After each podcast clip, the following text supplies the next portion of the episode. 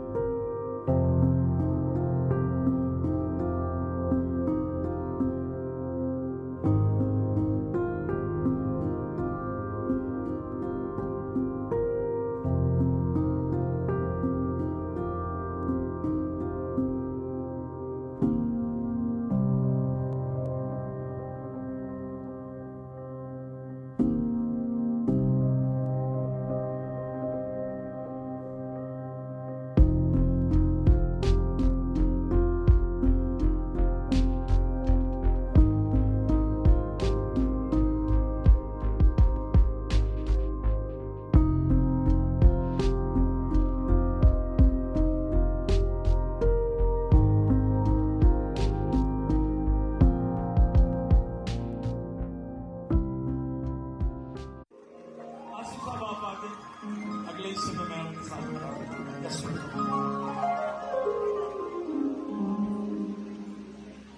Hello I'm आपको Pastor. कोई आवाज़ नहीं आई, किसी कितने ही हो। हॉल भरा हुआ है और आपकी आवाज़ नहीं निकल रही। Hello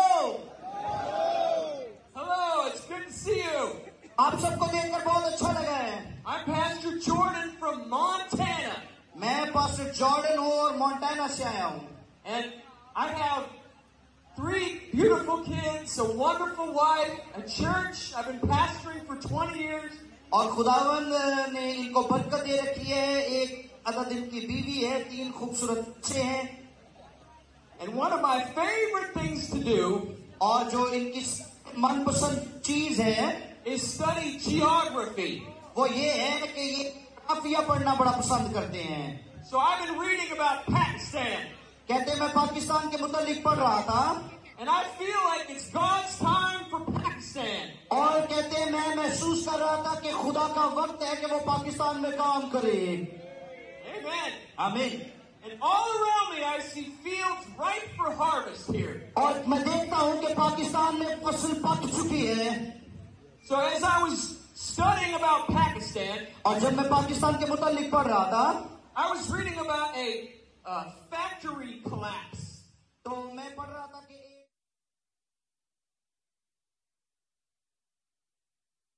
Amen. Isn't that awesome? You know, I've got a chance to talk with Pastor Jordan a little bit here the uh, the last few few days as he's been gone, and they are having an amazing time out there. Um, God is really moving. They've had you saw some of it where he was uh, leading a pastor's seminar. They expected 700 people, and they ended up with 1,100 people there at the pastor's seminar. Yesterday, he got a chance to talk at the Bible school there in Fazlbad, I believe is how you say it. And then they just got done preaching here uh, this morning, and then it's nighttime over there now, this tonight too. And uh, they're getting ready to fly out here in a little while. But uh, they had an awesome time on the crusade Friday night. Souls were saved, people's lives were changed, healings took place. It was great.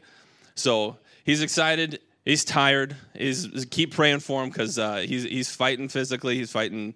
Uh, he and Joel both fighting a little bit of a sickness, but they're doing great over there. So I just want to say thank you for your heart for the people of Pakistan. We saved up for three years to be able to help provide for this crusade, and it's because of your heart for missions and giving that we get to go see lives changed and brought into the kingdom of God over there. Amen. All right. We are going to continue and close out the series, uh, The Ties That Bind, this morning. So I get a chance to talk a little bit about relationships. And you know what? I love that picture that we use for the graphic on this because relationships are like knots on a net. You know, some knots are tighter than others. You know, some some people are closer to us than others. We can be real and open with those people that are friends. you know, some knots may be a little bit looser. They may be acquaintances and, and people that we work with and, and different levels. And you know, relationships play different roles in our lives, just like the knots on the net do.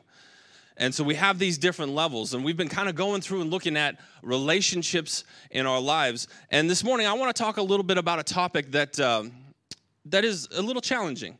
We're going to dig into Exodus 18 this morning.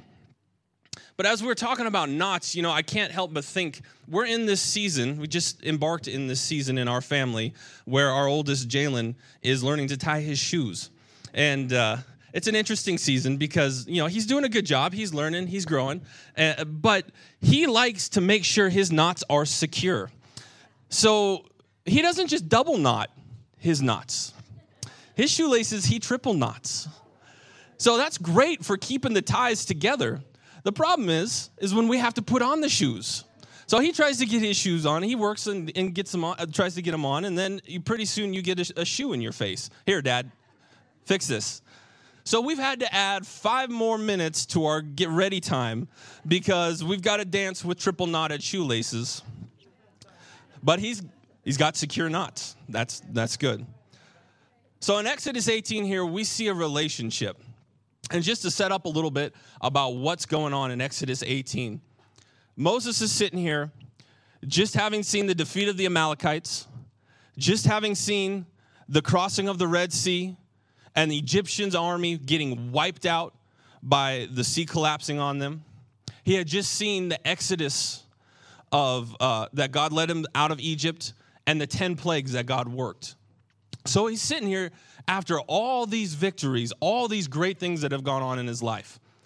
And his father in law, Jethro, brings Moses' wife and his two sons and uh, brings them to Moses because he had heard about all the things that God had done. So he comes to celebrate with him. So we're going to look at the relationship here between Jethro and Moses a little bit. So, Exodus 18, verse 13, let's read this real quick. The next day, Moses sat to judge the people, and the people stood around Moses from morning to evening. And you thought the lines at the Yellowstone County Courthouse were bad. Could you imagine an entire nation having to wait for judgments from one judge? Whew. It continues on. When Moses' father in law saw all that he was doing for the people, he said, What is this you are doing for the people? Why do you sit alone and all the people stand around you from morning to evening? And you know what? That's a question I find myself asking every once in a while about our government. What is this you are doing? All right, we're gonna we're gonna move on from that. We won't we won't dwell on that. That's not the topic. And Moses said to his father-in-law, "Because the people come to me to inquire of God. When they have a dispute, they come to me, and I decide between one person and another, and I make them know the statutes of God and His law." That's that's a pretty good reason, right? But Moses' father-in-law response was this: "What you are doing is not good." And with that, let's pray. Lord, we just open our hearts right now to receive your word. Holy Spirit, come, move in this place. Reveal the word of God in our hearts. Empower us to receive your word in our lives. Lord, we thank you for what you're speaking to us this morning. Amen. So we see a relationship here between Moses and his father in law, Jethro. And you know what? Sometimes in relationships, we have this thing that we have called correction or confrontation. And we see a little bit of a confrontation here between Moses and Jethro.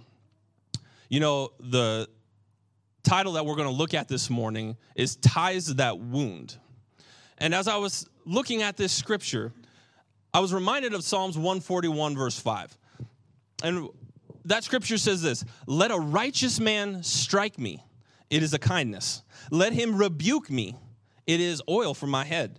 Let not my head refuse it. I thought this was an amazing description of what's going on here between Jethro and Moses. See, we all have correction or confrontation that we face in our lives. And the, in this scripture, we see kind of two sides of a coin of correction. You have Jethro, the corrector, the one doing the correcting. You know, sometimes we're in that position in our lives, whether it's in our job, in our family. And then there is the one being corrected, Moses. two sides of the same coin of correction. And as we face that, sometimes you may be in that correcting season. And sometimes you may be like me, where you're kind of operating in both, where you're leading a family and you're being corrected at the same time as you try to lead that family. So we have two different things we're going to look at. So what we want to do is we first want to look at Jethro. And there's a couple things that we can see from Jethro on how to correct people. And the first thing we've got to do is we have to assess the platform. Assess the platform. What is that? It's assessing the platform we have to speak into somebody's life. It's re- assessing the relationship we have with somebody. You see, Jethro just didn't come out of the blue, out of wherever he was living in the wilderness, and come to Moses. They had history together. And you can see the nature of their relationship over in verse 7 when we look at how Moses greeted Jethro. It says he bowed down before him and he gave him a kiss. There was honor, there was respect, and there was affection there in that relationship. And that just didn't happen. He wasn't just doing it because it was custom. If you look at the life of Moses, he had spent 40 years serving this guy. He had spent 40 years following his sheep. There was a relationship that had been developed, and there was a platform created in Moses' life for Jethro to be able to, to speak. Now, I, I have to admit something. I, I find cat videos online funny. Um, that is, my wife gets a kick at how much I laugh at certain cat videos. But you know why I laugh at cat videos? Because cats are so arrogant that when they do something stupid, it is so funny because they act like they have everything put together. You know, I don't I don't get as much out of dog videos because dogs are just dumb in general. I mean, they just that's how they act. That's how they do it. And I'm sorry if I've offended all the crowd here today, but that's just the way I see it. So, as I watch cat videos, have you ever seen a cat try to jump off of something and they don't get anywhere? That cat crouches down. It's like he's on an edge of a chair, right? He's getting all ready, he's getting all prepared. He's gonna make this graceful, magnificent jump. And he goes to jump, and that chair kicks out from under him, and he goes and goes nowhere, right onto the floor, right? I, I, I kind of roll at that. That's, it makes me laugh. That cat lost its platform to launch on. And sometimes when we bring communication or correction in a relationship and we don't have the platform in that relationship to speak, that's what our communication does. is just go right on the floor. Falls flat right on the floor. You know, I noticed this in my own life. When I spend time with my sons, when we're playing basketball, we're wrestling, you know, they're jumping off the top rope onto me, laying on the floor, and we're engaging, we're laughing, we're having fun. When time of correction comes, I have a platform to speak in their life. The correction, it's not that I don't already, I'm their father. The Bible says I have a responsibility to train up my child in the way he should go. But when I have engaged in the relationship, when I have invested and cultivated that relationship, I have effective correction when I speak. If I'm absent, and I'm busy with the ministry and whatever is going on, and I have those times where I'm not able to develop the relationship like I want to or should, the correction doesn't isn't as effective. It falls flat. So the first thing we got to do when we're correcting is we have to assess our platform. The second thing that we do is we discern the situation. Jethro discerned what was going on. You know, he didn't just sit back and observe, which is what we have to do. Is we have to observe what, what's going on, and he sees half the nation standing around Moses waiting to hear their case. He also asked a question. You know, this is something that was difficult in my life to learn. Is you don't just go into correction guns blazing, right? You have to ask a question. You have to find out what happens when you ask a question is you open the person's heart up. They're able to express and you're able to see what they're thinking and what's going on. Jethro asks him a question. He observes, he asks a question. But then he had spiritual insight to speak into the situation. He didn't just end with where we ended the scripture. He didn't say, What you're doing is not good, stop it. No, he gave spiritual insight and he spoke into what the future would be if they continued on the path that they were going on. He spoke that you're going to wear out what's and your people are going to wear out. See, discernment sees by the eyes of the Spirit on what's going to happen. You know what discernment is not? Discernment is not judgment. That is something we like to twist, not intentionally, but it's something we like to twist in our Christian culture. Oftentimes we'll operate out of judgment instead of discernment. What is judgment? You know, it's taking this outside look at a situation and circumstance, projecting our opinions on it without really seeing what's going on. And oftentimes, that judgment is dismissive. This is something that I have dealt with a lot in my life. And you know what? By God's grace, I'm still dealing with. You would, the dismissive attitude is an attitude of condemnation. See, discernment comes from an attitude to build up in love. Uh, judgment responds in condemnation. Jesus talked about this in Matthew 7. See, in Matthew 7, he commands us not to judge. But then he gives a picture. He says, You've got a plank in your own eye, and you're trying to sp- deal with a speck in somebody else's eye. Deal with the plank in your own eye because you know what happens? We project the plank on the person we're trying to correct. The issues that we're dealing with, the judgments, the attitudes that we have in our heart, we're projecting on the person we're trying to correct.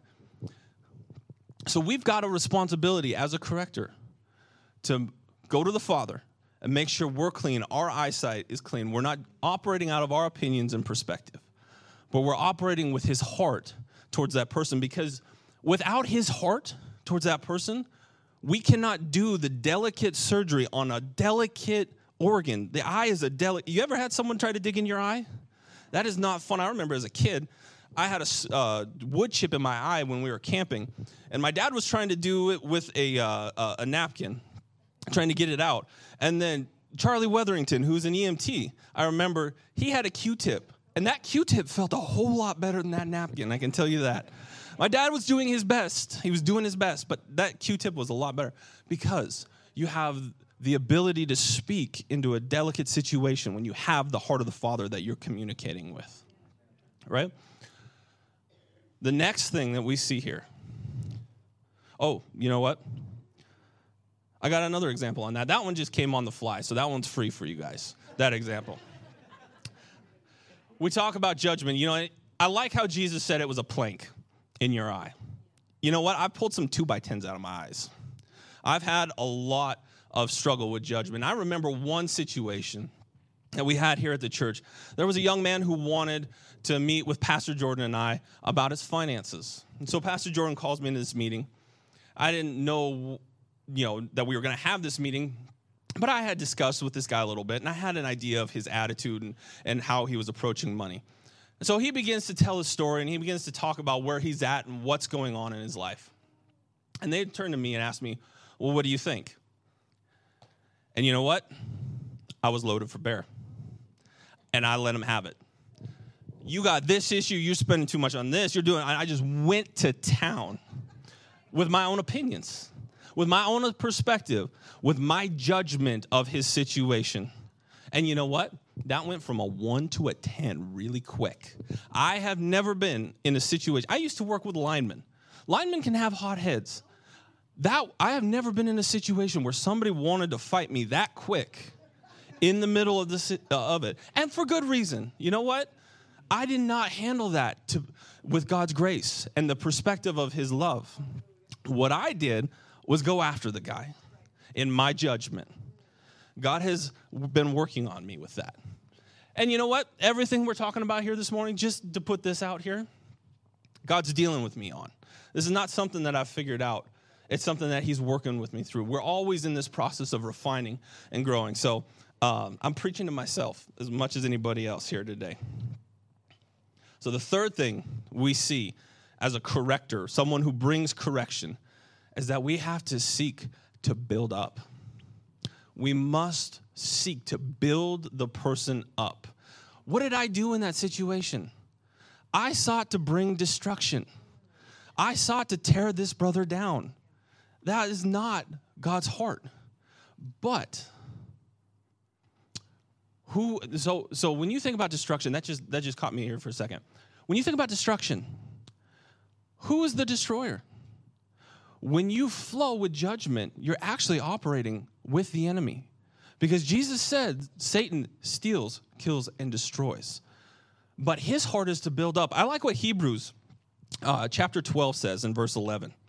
It says, For the moment, all discipline seems painful. Yeah, you think? Rather than pleasant. But later it yields the peaceful fruit of righteousness to those who have been trained by it. God's whole purpose in correcting us is to yield fruit, for us to grow, for our betterment. When He corrects us, and when He corrects us through people, it's to build us up, it's for us to grow. You know, it's interesting here. I caught something as I was looking at this particular situation with Jethro. God had been speaking to Moses this whole journey on.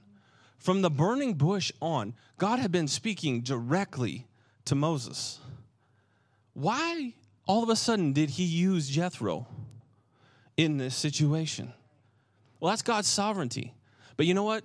That sometimes it, we have to listen to the people in our lives because God is working through them. And it's, and it's working in them too. So think about this from the corrector position. We're having our hearts refined to make sure that we are building up and correcting from the heart of the Father. You know, the other thing I like in this in this situation is that uh, Jethro didn't just bring correction; he brought a way forward. So he didn't just say, "What you're doing is not good. Stop and leave." He offered a solution. See, what Jethro offered here was to tier the judgment, right? So he wanted judges for a thousand, judges for hundreds, judges for tens. He created this judicial system and structure. Jethro had to have the father's heart because Jethro, right here, is speaking to the entire structure of his people, the nation. God wouldn't allow that to happen if he hadn't had his heart and the best for the nation at, at his heart. So he releases and he speaks this, this structure. You know what's amazing about what Jethro said? Is that this is how our judicial system was founded in America. This is how church structure and government uh, in many, many churches is set up with the tiers of, of judgment and the spread of leadership across a group of people who can operate in character and operate with wisdom. So Jethro brings in this advice, but for why? to keep Moses and the people from burning out. It was for their good. So he spoke this, uh, this wisdom into the situation, this solution into what's going on. You know, I like this example of fruit because when I think about fruit, I think about pruning, especially when it comes to correction. So the picture of pruning is what? You have a tree, you have a bush that's producing. And what pruning does is it comes in and it chops off it doesn't just chop off the dead things, you know, the things that are maybe sucking life from the plant, but it chops off the good to produce the great. And see, when God works in our lives and brings correction through people, it's maybe challenging to see. It may look like destruction, but what He has in mind is for the most fruit to be produced in their life. So when we come into that perspective of correcting someone, we come in with what is God saying to, to deal with so that the most fruit can be produced in their life? All right, so that's Jethro. We've seen, we've seen the side of the coin of Jethro. Let's jump to Moses here. And this, unfortunately, is, is where I live more, more at than I do on the other side of things. I'm, I'm usually dealing with some type of correction in my life. And the first thing we have to do when we are being corrected or confronted with something is we have to check our attitude. Check our attitude. And you know what? This is kind of a multifaceted thing because the first thing we do when someone comes at us with correction is we have to humble ourselves. And that's not an easy thing. When somebody comes with correction, you know what our natural instinct is? To defend ourselves, to respond, to react what I've learned in humbling myself in that moment of correction is you got to shut your mouth and open your ears. Shut your mouth, open your ears. You know, this was not an easy lesson to learn because when when you respond in defensiveness, what's really going on is it's a reaction of pride. Right? I'm going to defend myself. I'm going to respond. And if we take it another step further, that pride is really insecurity. I don't like the fact that you're saying something's wrong with me. I don't want to deal with this. I remember one time, Pastor Jordan and I, we went out to Seattle. And on the flight home, we had to have a little bit of a discussion. Uh, there was some stuff going on in the staff, and he needed to address some things with me. I was livid. I was, I felt like I was being attacked. I was not happy. I defended myself. I responded, reacted. And then, you know what? I tried to engage in the first part of that. I shut my mouth. But the problem is, is that you can shut your mouth and not open your ears, and it is still operating in pride and insecurity. and that's what I did. I shut my mouth and I shut him out. See, I was operating in pride and insecurity. You know what it also does when you operate in pride and insecurity? It opens you do- up the door for you to play the victim in the situation. I felt like I was being attacked. No, God was working on something in my heart, and this needed to be dealt with. So you got to humble yourself. The second thing that happens after we humble ourselves is we have to view it as kindness. You remember what Psalms 141 said? It said, uh, Let the righteous man strike me. It is a kindness. The correction is actually kindness to us. You know, my response began to change when I began to see no, I can trust their words. The people who are correcting me in my life, I can trust their words because they have my best interest in mind, because they love me. They're expressing the love of God towards me. You know what this is? Is this is a perspective shift. All of a sudden, the correction moves from an attack of defensiveness. When you humble yourself it turns into kindness and you begin to see the faithfulness of the wor- of their words. I love what proverbs uh, 27 verse 6 says faithful are the wounds of a friend. Faithful are their wounds. You know i also like in proverbs 27 and this is the whole reason why people correct us, why God uses people to correct us, is because in Psalm or Proverbs 27 17, it says, Iron sharpens iron. So one man sharpens another. And you know, in the Hebrew, the way this is constructed, it actually uses this picture to uh, sharpen the face or the countenance of someone. So, what does that mean? That means when you have interactions within your relationships, they are sharpening your personality and your character. God brings correction in our hearts to sharpen who we are and our character. Now, this has been something that God has been working a lot in my life on. And I remember back when Jessica and I were dating, and I could always tell when Jessica, Jessica would be talking to Amanda, because um, Amanda's husband, Pastor David, he would uh, we used to work together selling power lines, right? And so Pastor David would come to my desk and say, Hey, let's go to lunch. Sure, that sounds good. Let's go to lunch. Well, usually, and I'm a quick learner, so it didn't take long, just three or four times, for him to take me out to lunch to realize this meant the hammer was going to drop and you need to correct some things in your life. He was going to address some stuff in my life that my my now wife had been talking to others about that I needed to deal with in our situation. So it became let's go to lunch. Uh, are you sure?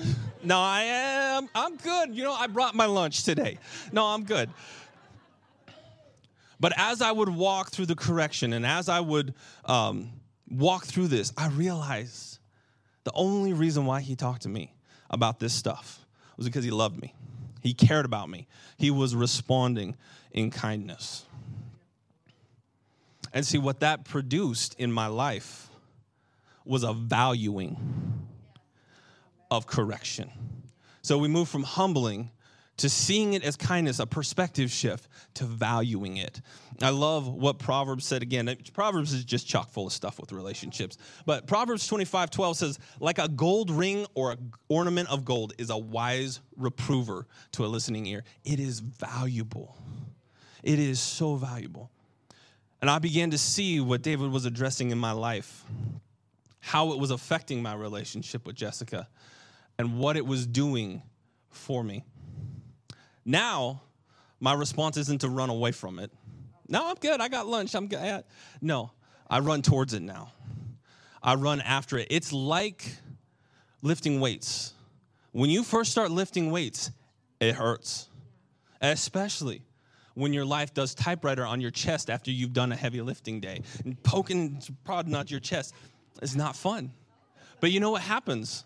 The more and more you rip apart your muscles and you allow them to build up, you rip them apart and you build them up as they begin to grow and get stronger. And you begin to feel the effects of that correction in your body. You begin to feel the effects of that work in your body, and all of a sudden, you begin to crave it you begin to desire the work of that working out within your body. That's the same thing with correction. You begin to crave his correction because you know the character that he is producing is righteousness in your life. I actually went through a situation here this last fall where I had to run to those, those people who speak into my life. It was a confusing season. A bunch of things were shifting and changing in, in, my personal life, in the ministry. But I ran to those people that I knew I could receive the proper perspective from. And I got correction from. And you know what I had to deal with in that season? I was, I was completely missing. I thought I knew exactly what the Lord was doing in the midst of this season this last fall. And it came out. And I realized that I was in pride. I was not listening to the Lord at all. I was operating in pride. I had completely missed him on these things. And I had to go through a humbling season. But I knew that there was people like Pastor David I could go run to, that I would get a perspective and a correction to see the picture clearly. They would bring that into my life. So the second thing we got to do as the one being corrected, we check our attitudes. Then we take action. Moses in verse 24 said this, or it says this about Moses in verse 24. He listened to the voice of his father in law and did all that he had said. It's one thing to listen. Remember, you can open or you can uh, shut your mouth, but not listen. It's one thing to listen, but he did. He took action. And the first step in taking action in our life when we're being corrected is to repent. Repent simply means that we change our mind about what's going on. When we see the situation for how God is seeing it, when He reveals to us the correction, we the next we change our mind and we turn our ways of where we're going. That's the first step. The next step, I cannot take credit for. So I was having a conversation with a buddy of mine this week and I was asking him about, okay, what does it look like for you to take action on things that you need to deal with in your life? And as as we were talking about this, he made this statement. He said, "You fake it till you make it." What? You fake it till you make it. Well, as we were talking, I kind of got a little bit more of what he was saying. That means you set structure around yourself to carry out the, the change that you want to see. Basically, it's this you put an external structure around yourself. You make decisions that are going to allow you to operate in the change you need to, to internalize the change that needs to happen inside. For him, in the situation that he was talking about in his personal life, he was talking, he, he got an app that would help remind him to do certain things that he needed to take care of, and he created this external structure. You know what it looks like in our family? It's, it's disciplining our children. We have this external structure of if you do this, you will have a consequence. So, Samuel, if you punch your brother when you're angry, you are going to get a spanking. That's the structure that is set up. So, why? Because we have a value that we treat each other the way we want to be treated. We have a value that we love our brother as like we love ourselves, right? So that's the value we're trying to teach. So we create the structure of discipline surrounding this. So when Samuel punches Jalen in anger, he knows what's coming. And that external structure creates an internal value within himself to operate in that love. So, to set up this structure, first of all, you got to have a plan.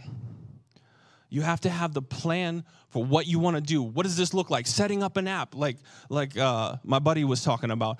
What steps do you need to take? To be able to execute the correction that's coming in your life.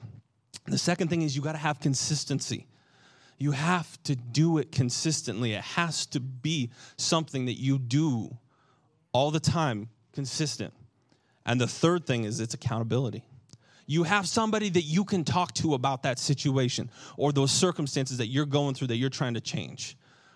Who can you reach out to? Who can you talk to? When you're having good days and when you're having bad days with it. It's key to rely on the relationships around us to see that change take place in our hearts. You know, this, uh, this buddy of mine, I've walked with this guy through a lot of different things. Uh, we've known each other for a long time, and I cannot tell you how proud I am of him because I've watched him execute this in many different areas in his life.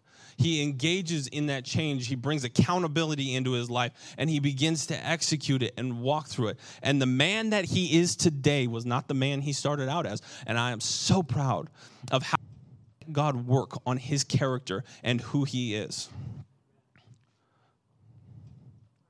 So, the third thing we look at, real quick, as one who gets corrected, is we manifest destiny. That's what happens after we take action is we manifest destiny. Now this is not colonizing nor is it acquiring territories in the Pacific. No, this is manifesting God's destiny. Who he called you to be. You see, when we walk through this process of having our personality and our character refined by him in correction, we are then able to step in a greater level into his will that he has for us because he's not going to allow us to go into that destiny if we do not have the character to sustain us within that destiny. How we approach correction will determine where we go in his will. If we have an attitude that resists correction and resists the refinement of his character, we will not go very far in his will. Because think about this. What would happen if Moses didn't receive this correction? Okay, so he so he continues on the way he's going. The structure collapsed for the nation. He burns out. What could happen? Would the people of Israel make it? Would there be a future for the next generation? Would Joshua have ever been raised up? Would he have ever led them into the promised land? See, how we handle correction affects not just us, but those relationships around us. So if I had not handled those conversations with David properly, our relationship would, would not be where it's at between me, my wife and I.